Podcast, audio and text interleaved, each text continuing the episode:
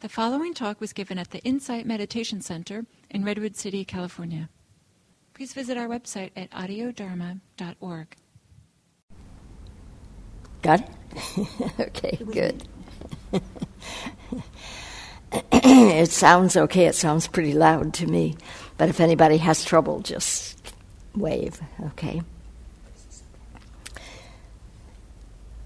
So, how many of you are fairly new to practice? Nobody? Oh, yeah.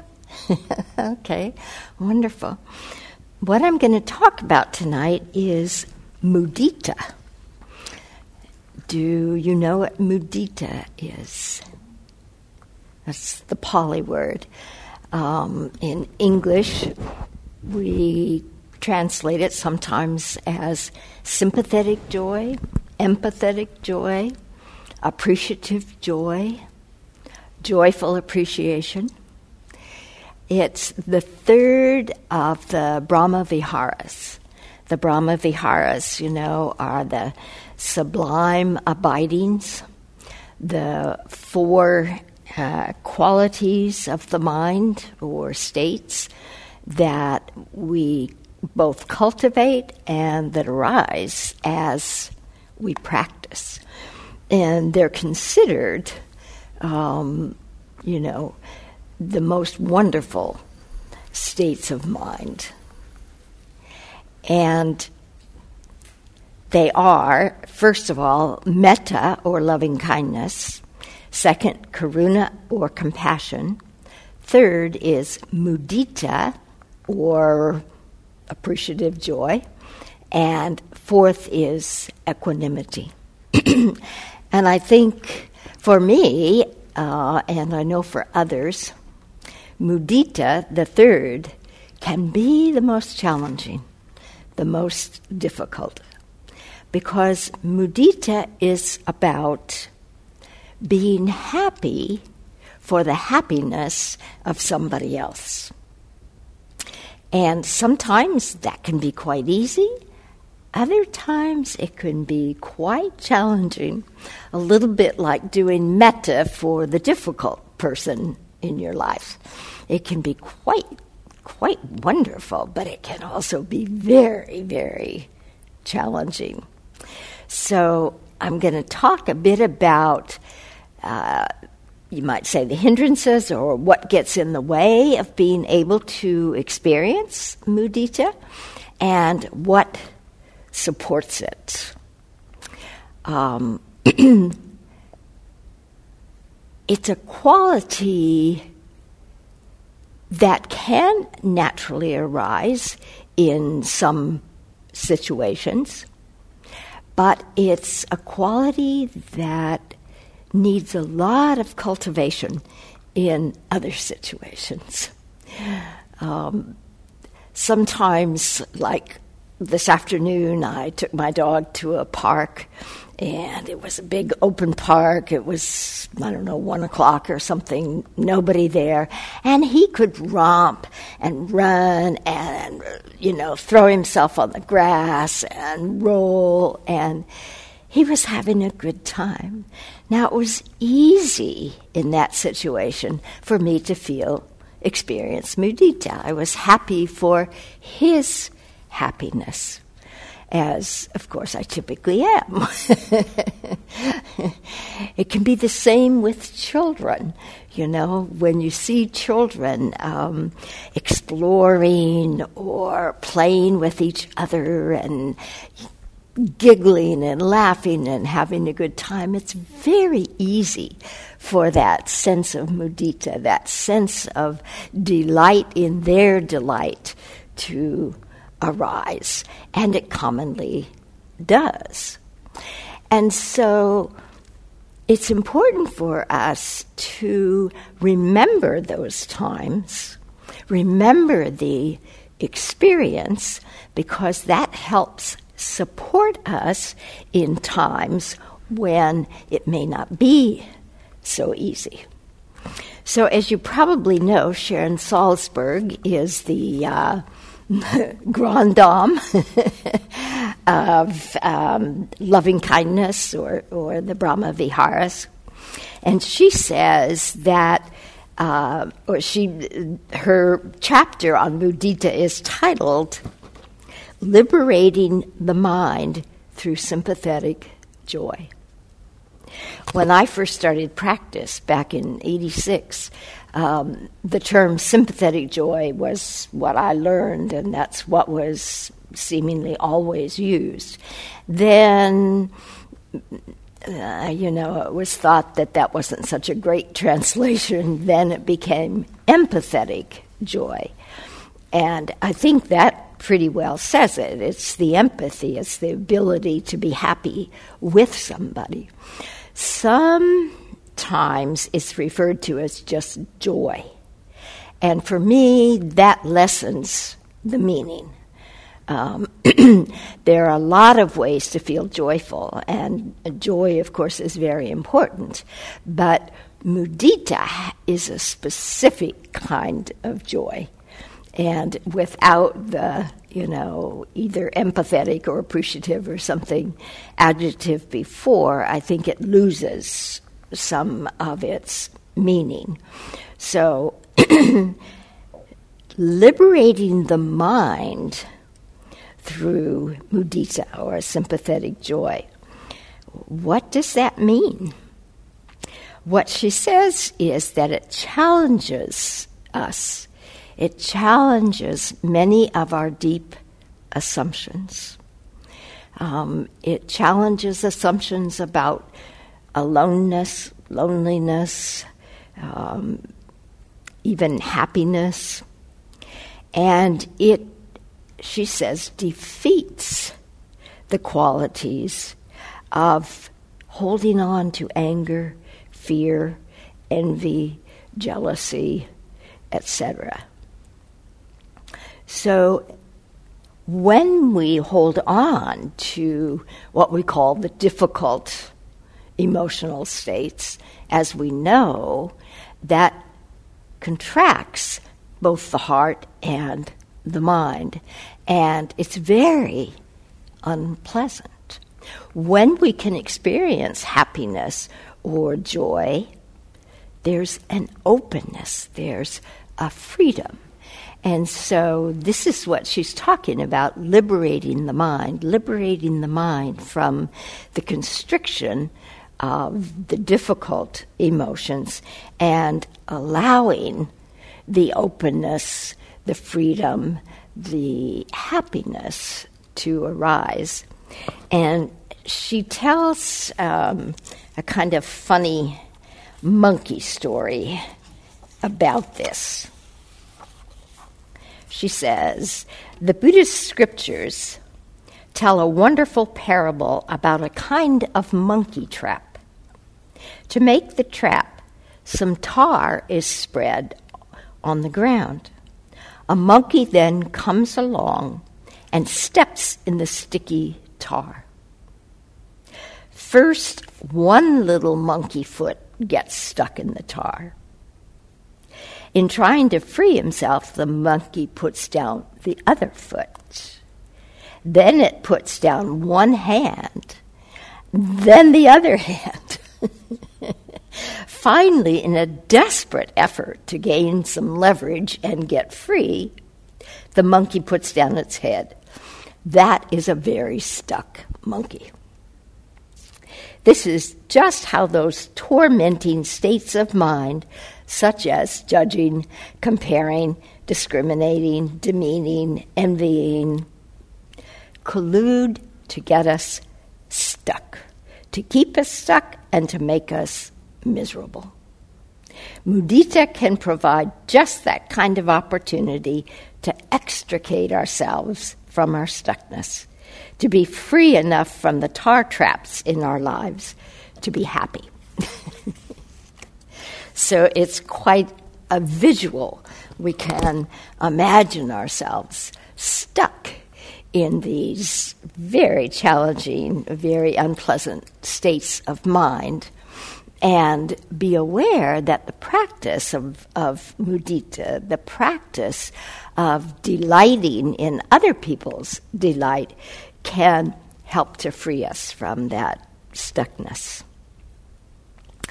So what are some of these hindering states that keep us from experiencing mudita? One is uh, a belief, whether it's recognized or not, that there's only so much happiness to go around. And if you have X amount, then there's that much less for me. And so I have to guard my happiness and, and not be too free with it, because then I won't have enough. And of course, that may sound silly, but if we watch ourselves, we can see sometimes how that operates. If, uh, you know, we experience uh, someone who's happy, and there's a little holding back on our part. You know, we're kind of, oh yeah, that's very nice, but we're not totally uh, engaged with them. We can look and see, hmm, what's, what's keeping me from being, uh, say, as happy, as delighted as with a dog or with children or something else. The another one is a sense of jealousy or envy. And sometimes I think this might be the most common. maybe maybe for me this is the most common. One time many, many years ago, I was with a group of people, and I can't remember the exact situation, but I remember saying something like, it's, you know, it's very difficult for me to feel that whatever, that happiness for that particular person, or, or you know, something like that. And I remember how supportive it felt when people said, yeah, I know, yeah, me too, I can understand, I can understand that. Um, and of course, we're not wrong or bad for not being able at certain times to openly feel the the happiness, the excitement for somebody else. That's important to remember. While at the same time, again, we can question ourselves, you know, what am I jealous about? What what am I envious about? Sometimes it's there's some fear in us of some lack. Somebody else has um, um, a great success. Uh, and if it's in a field or an area that, you know, that I'm not involved in, then it might be very easy to feel happiness. You know, say sports or something. Somebody does something wonderful in sports and is very, very happy, I can I can probably pretty easily be happy for that person. But, as Maureen said, um, I just retired, Maureen, but I, for for many years, was a marriage family therapist. So, if another M F T somehow got lauded for something, that might be a little more challenging. You know, that's something that I could compare myself to, and um, comparing, you know, is always a trap. Comparing is useless, but we all we all do it. But I again might feel, oh well, I'm not that good.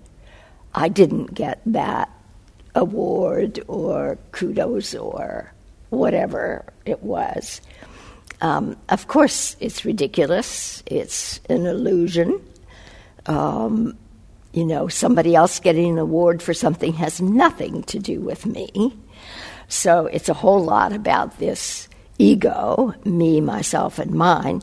Nevertheless, of course, it happens. It happens to all of us. But if we can be mindful enough, if we can be aware and remind ourselves that somebody else getting an award for something really has nothing to do with us. And allow ourselves, even just to try, to open ourselves and be happy for that person. We can experience the freedom of the mind, of the heart, that comes from the willingness, the ability to do that. And the reality is, the more we allow ourselves to experience happiness, as we probably all know, the more happiness comes to us. Happiness is not a finite thing. It is boundless, like the Brahma Viharas. The Dalai Lama says, when we connect with happiness, with the happiness of others, we increase our own odds for happiness to one, is that right? One in seven billion. If we consider there are seven billion people on this earth, we have seven billion chances to increase our happiness. Yeah. So quite the opposite. Instead of somebody else's happiness being in any way a threat to us or in any way taken away from us, we can see it as an addition, an expansion of our own happiness. And again, probably you've all experienced it. When you are happy for somebody else, there's happiness within us. Another block or hindrance can be judgment. Sometimes we judge what other people are happy or successful about. And we may think, well, that person doesn't deserve that, or I'm not going to be happy for that person. That isn't that isn't uh, an important thing to be happy about, or a worthwhile thing, or whatever. Well, of course, that again is rather ridiculous. That's expecting that people should see things and believe things and act according to our ideas, our rules, and that's just not uh, true at all. There's one caveat, though, that that I have to say, and that the question always comes up. What if somebody is happy for something that is illegal, immoral? Somebody's happy because they knocked off somebody. Well, of course, that's not what we're talking about. That's not what... what we want to um, experience happiness for. So we're not losing our discernment. We're not giving up the ability to um, have discriminating wisdom. uh, but that may seem natural, but the question does come up all the time. Um, but...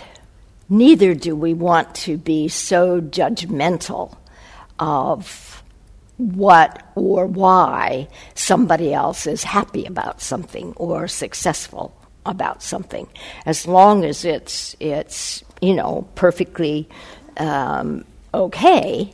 Then far be it from us to decide whether that person should be happy or not, and that can be a stretch for us. To be willing to open ourselves and be happy for somebody who's happy about something that wouldn't make us happy at all. That's sort of irrelevant. It's it's the connection with the other person. It's the happiness for them that's important, not um, particularly the the reason that they're happy or successful. It just it just occurred to me that uh, another example could be somebody that wins the lottery. And it could be very easy, couldn't it, for any one of us to be very judgmental about that particular person winning the lottery for whatever reason. There could be any number of reasons we would be judgmental about that, when probably underneath it all would be our Uh, disappointment that we didn't win. So I've already sort of mentioned it, but another hindrance can be what we call in Buddhist practice conceit or comparing mind. When we compare ourselves to somebody else, um, it's never helpful. And it's foolish, because each of us are our own selves. Each of us has our own abilities, attributes, um, our, our own strengths and weaknesses. And our weaknesses are ours, and they can be valuable. They can be great learning. So there's no reason to compare. That is not helpful at all. But of course, we do a lot of comparing, particularly in this culture, um, because there's a lot of competition in this culture. Uh, it's really part of our way of life, and it's so valued. You know, competition is considered really uh, good, necessary even. So it can be very easy to compare ourselves in a competing kind of way. Yet we want to remind ourselves that it's not beneficial. In fact, it's harmful. And the reality is there can be no end to comparing. We might compare ourselves to somebody one day and, you know, we come up glowing. And then the next day we compare ourselves to somebody else and we're tanked. Um, you know, it just goes, if we're going to do it, it goes on and on and on. And the truth is, of course, that we all deserve happiness. We don't earn it. Well, maybe we do in the sense that how we practice and how we cultivate our minds. But happiness is available to all of us, and it is something that just by being born, just by being human, um, we all deserve. And, you know, the Dalai Lama says that's what we all want.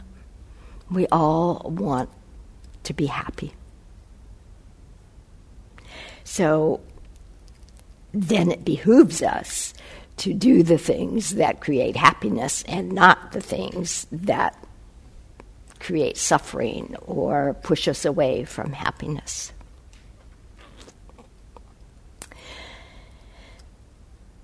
Uh, another, another hindrance and another block can be prejudice.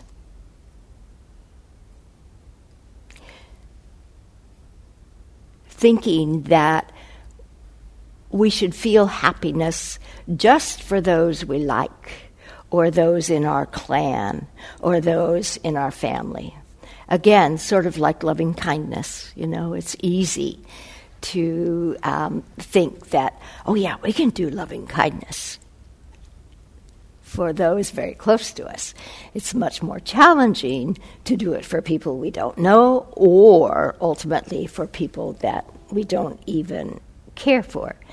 But we want to remember that mudita, being happy for somebody else's happiness, is for everyone.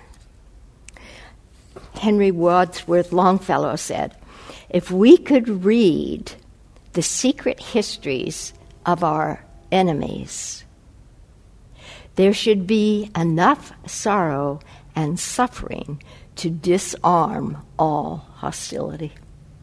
In other words, if we knew the suffering, if we knew the history of our enemies, um, we would be more understanding and we would have compassion. We all have suffering in our backgrounds. We all have suffering now, probably. And so disarming the hostility we might feel towards somebody by understanding um, what their history has been. Demeaning is another hindrance, and demeaning means, you know, putting somebody down or um, uh, disqualifying or reducing the import, the impact of what somebody has done, what what has brought them happiness or success. It's very similar to to judgment, perhaps. Um, no need to put anybody down for whatever they have done. And then there's ill will, avarice, uh, which, you know, we'd like to think we don't have, but tends to arise in all of us. Can be very shocking. It is for me when it arises. Fortunately, it's not too often, but when it does, it, you know, it shocks me, wakes me up, for sure. Um, and of course, feeling ill will, even hatred for someone, would not allow us to feel happy for their happiness. So then our um, Uh, our mindfulness, our awareness, our recognizing the feeling, and without blaming ourselves, without making ourselves bad or wrong, see it for what it is. Try to understand where so much ill will or so much hatred comes from, and do our best to let go of it. Sometimes it can be very useful to go back to an earlier stage. So what I mean by that, you may know that the Brahma Viharas are listed the way they are on purpose. Um, it's understood that each one builds on the one before. So if we're working on mudita, the third one, and ill will or anger or hatred arises, it can be helpful to go back to metta, or loving kindness, and just do metta. We might do it for ourselves. We might do it for the person um, that we're having these feelings for, and not expect ourselves right away to be able to be happy for their happiness. But do the practice of metta, or loving kindness, for a while, and then we can try the mudita again. All of this is done with great self-compassion. You know, we're expecting ourselves to do something, to feel something that the rest of society may not value. You may have already found this, that if we are following the Buddhist teachings, we often are going against the stream, against the grain of our culture. Many things are um, are the opposite of what we hear all the time in our culture. And so a lot of compassion for ourselves when we try to practice something and we find ourselves coming up against um, our conditioning, coming up against what the society is putting out, is telling us all the time. I know many people uh, who are not practicing who will say, "What in the world would you want to do that for? Why in the world would you wish your enemy happiness or health or loving kindness. Why would you um, want to be happy for their happiness? You know, it's not understandable. And yet we know that doing these things, practicing these things, opens our hearts and brings us happiness. And so we do it. So a little more about what helps us, what supports us with mudita. And one uh, very important thing is understanding that happiness or joy is okay. It's okay for us to be happy. Sometimes in spiritual practice, people get the idea that we're supposed to be very solemn or very serious, and happiness is kind of frivolous.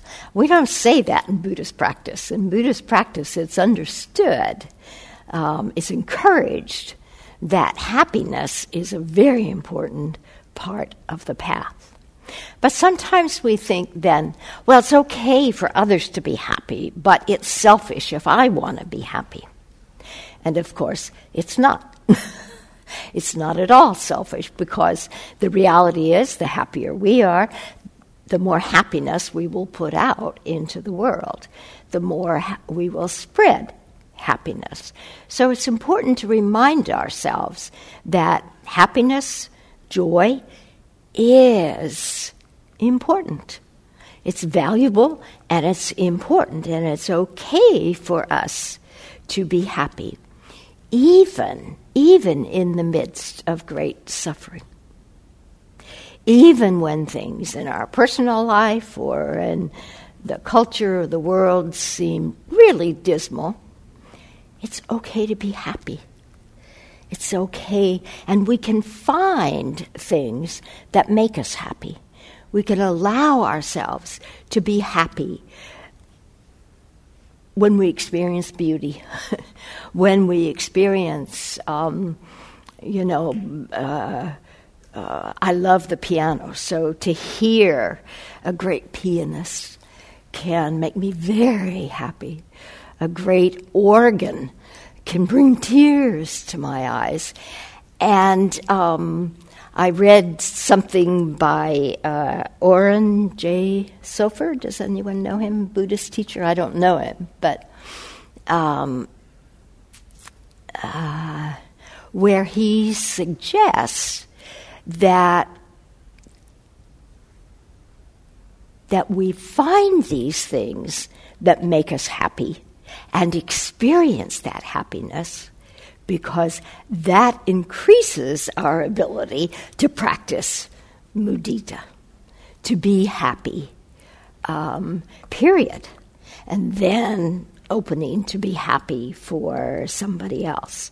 So finding what makes us happy, what brings us happiness and joy, and allowing ourselves to experience that. Another thing that's very supportive is gratitude and generosity. I almost never talk about one of those without the other, because I think they go together so much. The more we are generous, the more gratitude seems to arise, and the more gratitude that we experience, express, the more generosity we can feel, we can practice. So practicing generosity, which again, like everything, can be a practice and it naturally arises, and practicing gratitude, um, in, again, increase our chances of happiness. And if you've ever done a gratitude practice, You can, you'll find that it's a wonderful, wonderful practice. Some people um, do it, you know, just before they go to bed at night, sort of review the day and remind themselves what they feel gratitude for, what has happened that makes them feel gratitude. And many of us find maybe there's a little slow start, but once we get going, it just goes on and on and on. Um, for me, I find it's, you know, what starts it is something big that happened. And then the longer I go on, the more and more I get to the subtle things. You know, that little flower that was growing out of the crack in the cement. Um, you know, somebody that smiled at me.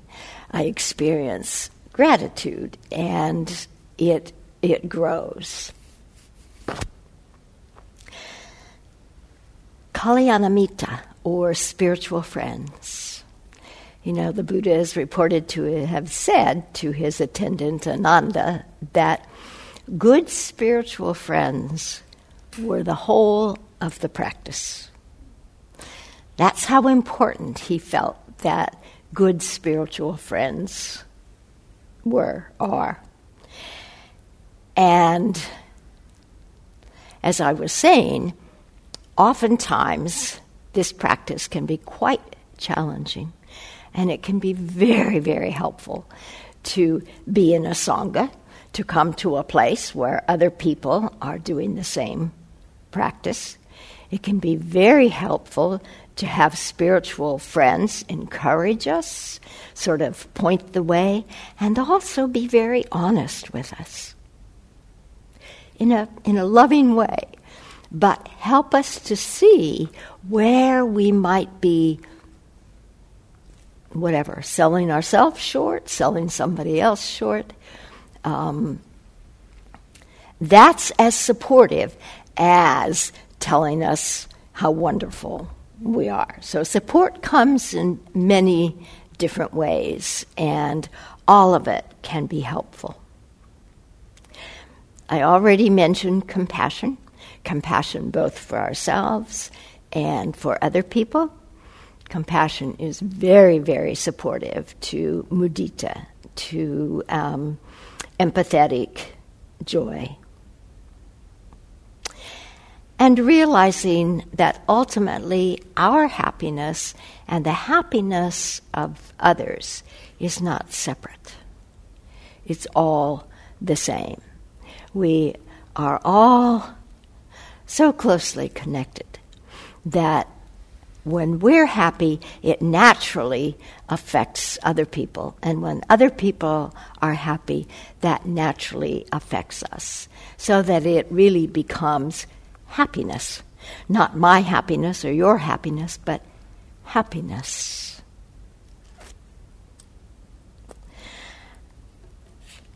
So, I'll just end with this quote. All the happiness in the world stems from wanting others to be happy. And all the suffering in the world stems from wanting the self to be happy. It's a quote from Shantideva. So if we want to be happy, selfishly you might think, then we can wish for the happiness of other people and enjoy their happiness as our own. So we have a few minutes. What I'd like to do, unless somebody has a burning question. Does anybody have a... What I'd like to do then is guide you for just a few minutes in um, a metta-like practice for mudita. So it's really mudita practice, but in the same way that we do metta practice. So as we say, please be sure that you are comfortable. And if it's helpful, maybe close your eyes. And as with metta, we typically begin with ourselves. So with mudita, we're going to begin with ourselves. So bring to your mind something that you have done or experienced recently that made you happy.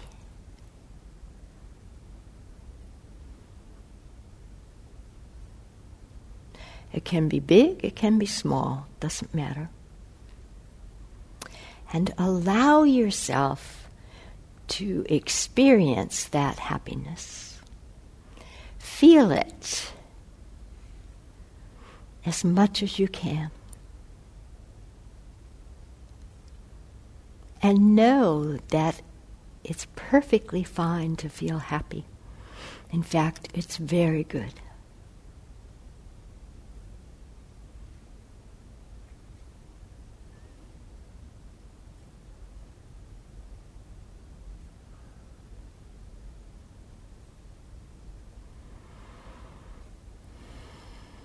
Drink it in.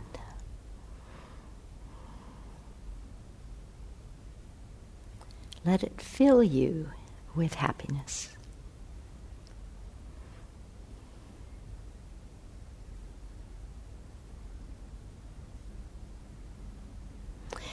And then let go of that and bring to your mind a friend, someone you know, who has had an experience or a success or something recently that makes them happy.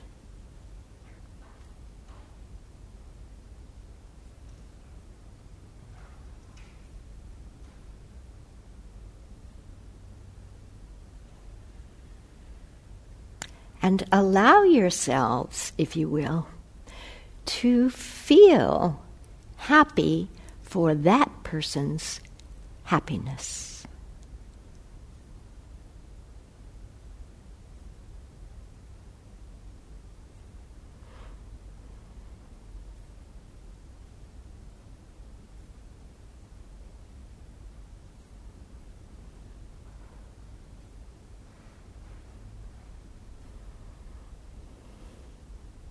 And if something comes up that makes it a little more difficult, just notice that.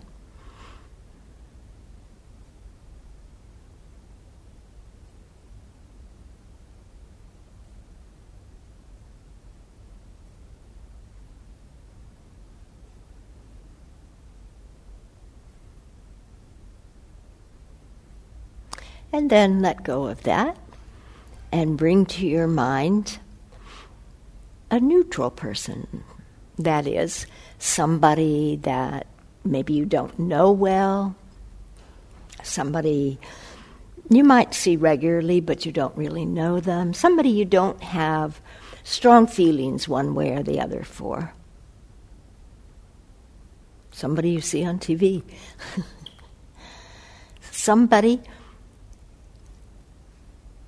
that you're aware has had something, some experience that makes them happy.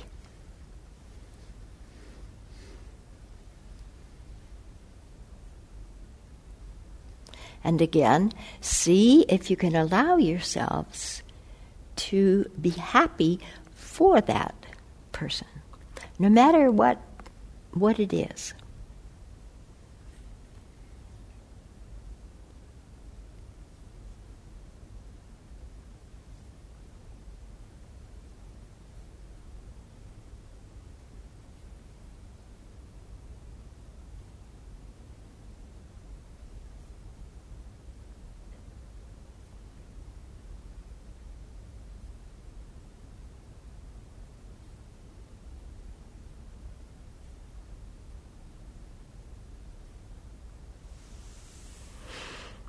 And now let go of that and bring to your mind someone for whom it's a little more difficult. It doesn't have to be your worst enemy, but somebody for whom it's a little more difficult to be happy for their happiness. And think of something that they might be happy for and challenge yourself to allow yourself to feel happy for them. And just see how it feels, see if you can, see what comes up.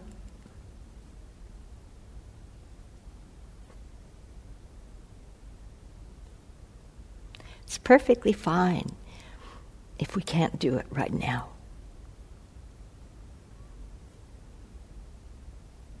The instructions are the same as with metta.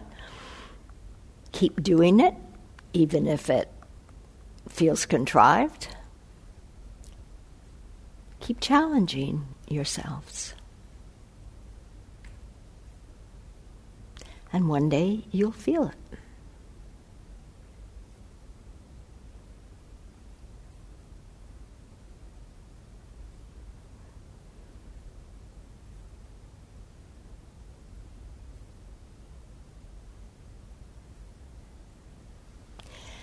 And now, like with metta, we want to include all beings.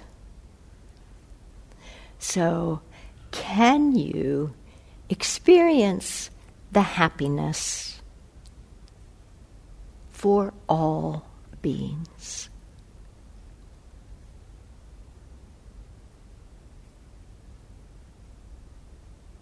Just open your heart, in a way, to allow the experience, the expression of happiness for all beings, no matter who, no matter where, no matter, they don't have to be human. Just an opening of the heart to allow happiness.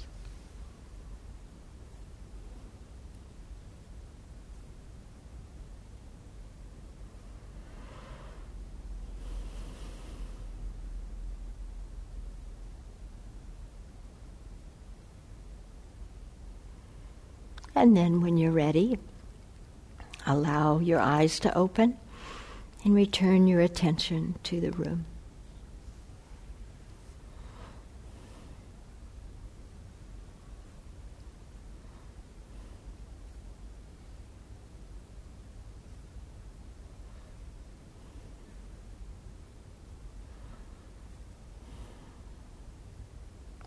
So, would anybody like to share or comment on that experience?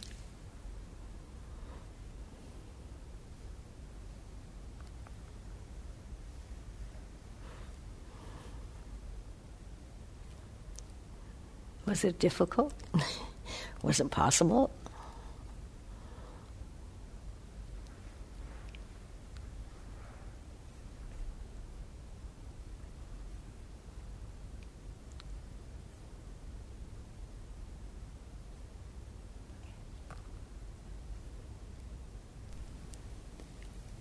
I had a little bit of trouble seeing somebody that was experiencing happiness right in the moment. Like when it happens, I can do it. But I think that there might be a rash of people around me that are having troubled times. And so I had to be open to more subtle forms of happiness mm-hmm. because I'm seeing a lot of turbulence mm-hmm. right now. Mm-hmm. So that I had to light on something that somebody visited somebody and mm-hmm. they had a lovely visit. Mm-hmm. But it was like, oh, wow, I'm, you know, I don't know if it's my personal filter right now or whether or not things are a little challenging right now. And even, you know, seeing something that isn't one of the more simple happinesses, it it, it, it wasn't entering my mind quickly. Mm-hmm. Good point. Thank you. But you could find something. Yeah. Yeah. Right. Yeah, I think we would all acknowledge these are difficult times. And um, it might be more challenging to be aware of happiness, our own and other people's. But we can, we can find happiness, even in the midst of great strife. It might be, it might be more difficult. We might have to look a little deeper. It might be more subtle, as you suggest. Mm-hmm. But that might make it even more valuable to find it. Yeah. Anyway. Mm-hmm.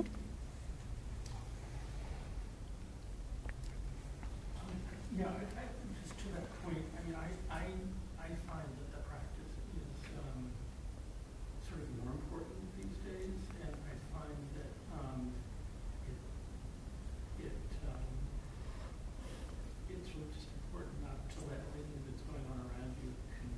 sure that's on. Yeah, can you hear me?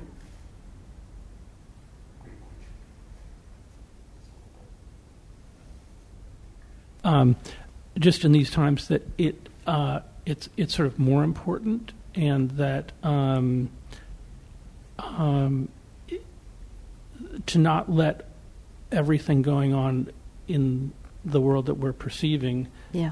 to be sort of controlling our ability to do our practice, mm-hmm. um, because it can sort of get washed away like a flood on some days.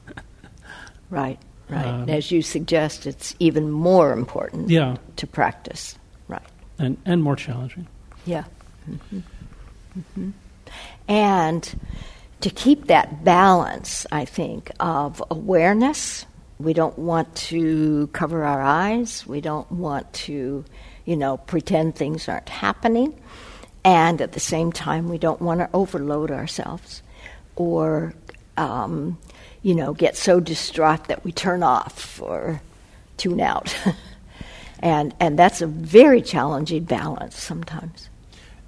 You know, one thing I, I found is that sort of being more activist than I have been in the past, that the that energy is much more um, sort of motivating in a way, because you feel like you're you're sort of countering Uh, a, a lot of what's out there. Um, just pers- I was out canvassing a lot, and I just felt very energized by that by that process. Mm-hmm. So. Mm-hmm.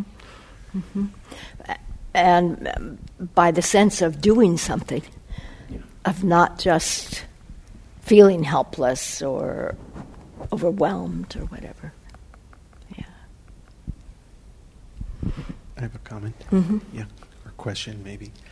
Um, so, I mean, in a sense, um, in what is the, uh, the the term of the uh, the Pali term? Mudita. Yes, mudita. Um, in a sense, it, it, you know, it's it, it may be very circumstantial, in the sense of it's a response to someone that is someone else's happiness.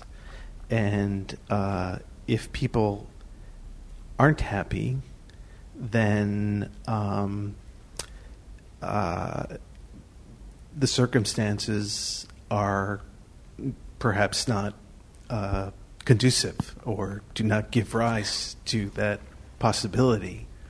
Um, and I wasn't quite sure if what you were saying was... Um, that even in those circumstances, that we should somehow try to find something in another person that we can be happy for. Because that seems like a, to me, that seems, uh, that seems really difficult and maybe counterproductive in some ways.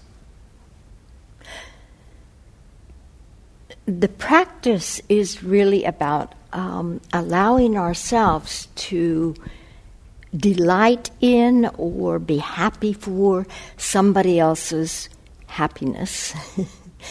So in a way, it's it's two different things.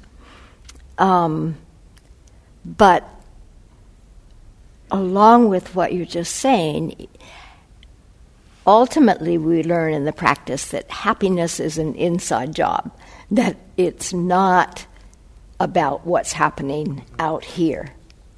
And so in that sense, we can learn, we can practice being happy despite what's going on around us. Now that is a challenge, for sure. And we don't have to be happy with what's happening. You know, that's that's not the idea. But we can, especially when we get overwhelmed or we're feeling, uh, a lot of people feel a lot of despair, a lot of despondence. Um, we can find that happiness within us. And it's not a way of denying what's happening, but it's acknowledging that that we can be happy in ourselves despite what's going on, so that we're not controlled. Our our happiness, our internal happiness, is not controlled by the events of the world. That's a very important part of this practice and a very challenging part. But so um, empathetic happiness is, I mean, it is circumstantial then. It can be, sure, okay. Sure. Right. Yeah. Yeah, the thing is um, countering what can so often happen, which is not being happy when somebody else is happy. You know?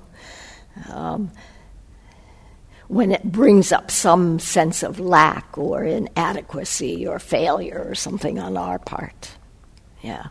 That prevents us from feeling somebody else's happiness. Yeah. Thanks.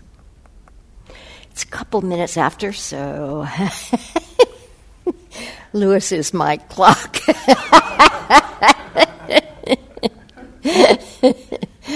So let's stop, and um, I will hang around. But also, uh, dedicating merit or offering mer- merit is considered a part of the practice for mudita. So... Um, We typically on Wednesday morning, when we have a half-day setting, we we offer merit. We don't often do it in in just an evening setting, but um, what we can do is offer any merit that we have accrued by our practice here together tonight for the well-being of all people, not just for ourselves, but for everyone, that everyone can be happy, can be safe, can be at ease, and can be free of their suffering. So, thank you all.